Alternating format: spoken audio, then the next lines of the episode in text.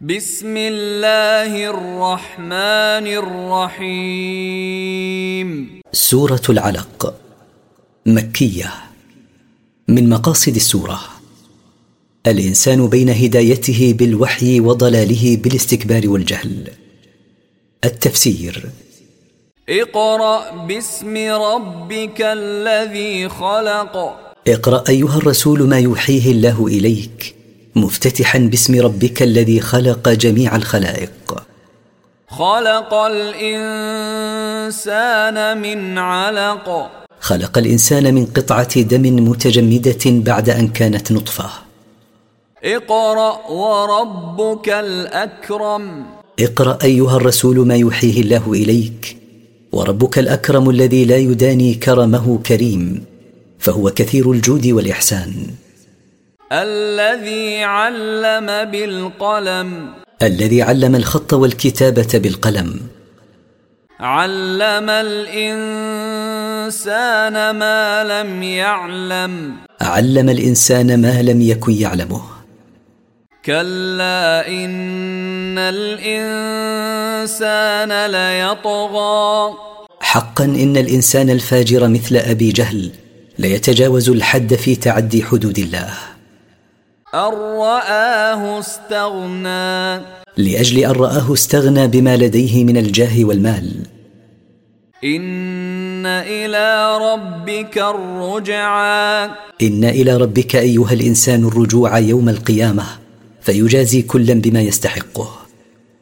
أرأيت الذي ينهى؟ أرأيت أعجب من أمر أبي جهل الذي ينهى؟ عبدا إذا صلى. عبدنا محمدا صلى الله عليه وسلم إذ صلى عند الكعبة.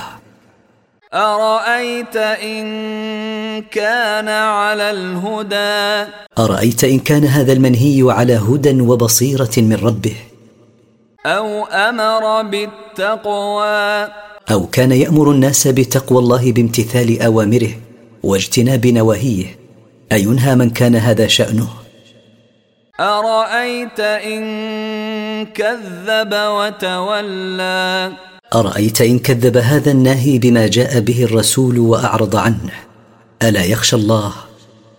ألم يعلم بأن الله يرى؟ ألم يعلم ناهي هذا العبد عن الصلاة أن الله يرى ما يصنع؟ لا يخفى عليه منه شيء. كلا لئن لم ينته لنسفعا بالناصية. ليس الأمر كما تصور هذا الجاهل. لئن لم يكف عن آذاه لعبدنا وتكذيبه له لنأخذنه مجذوبا إلى النار بمقدم رأسه بعنف. ناصية كاذبة خاطئة. صاحب تلك الناصية كاذب في القول خاطئ في الفعل. فليدع ناديه. فليدع حين يؤخذ بمقدم رأسه إلى النار أصحابه وأهل مجلسه يستعين بهم لينقذوه من العذاب. سندع الزبانية. سندعو نحن خزنة جهنم من الملائكة الغلاظ الذين لا يعصون الله ما أمرهم ويفعلون ما يؤمرون.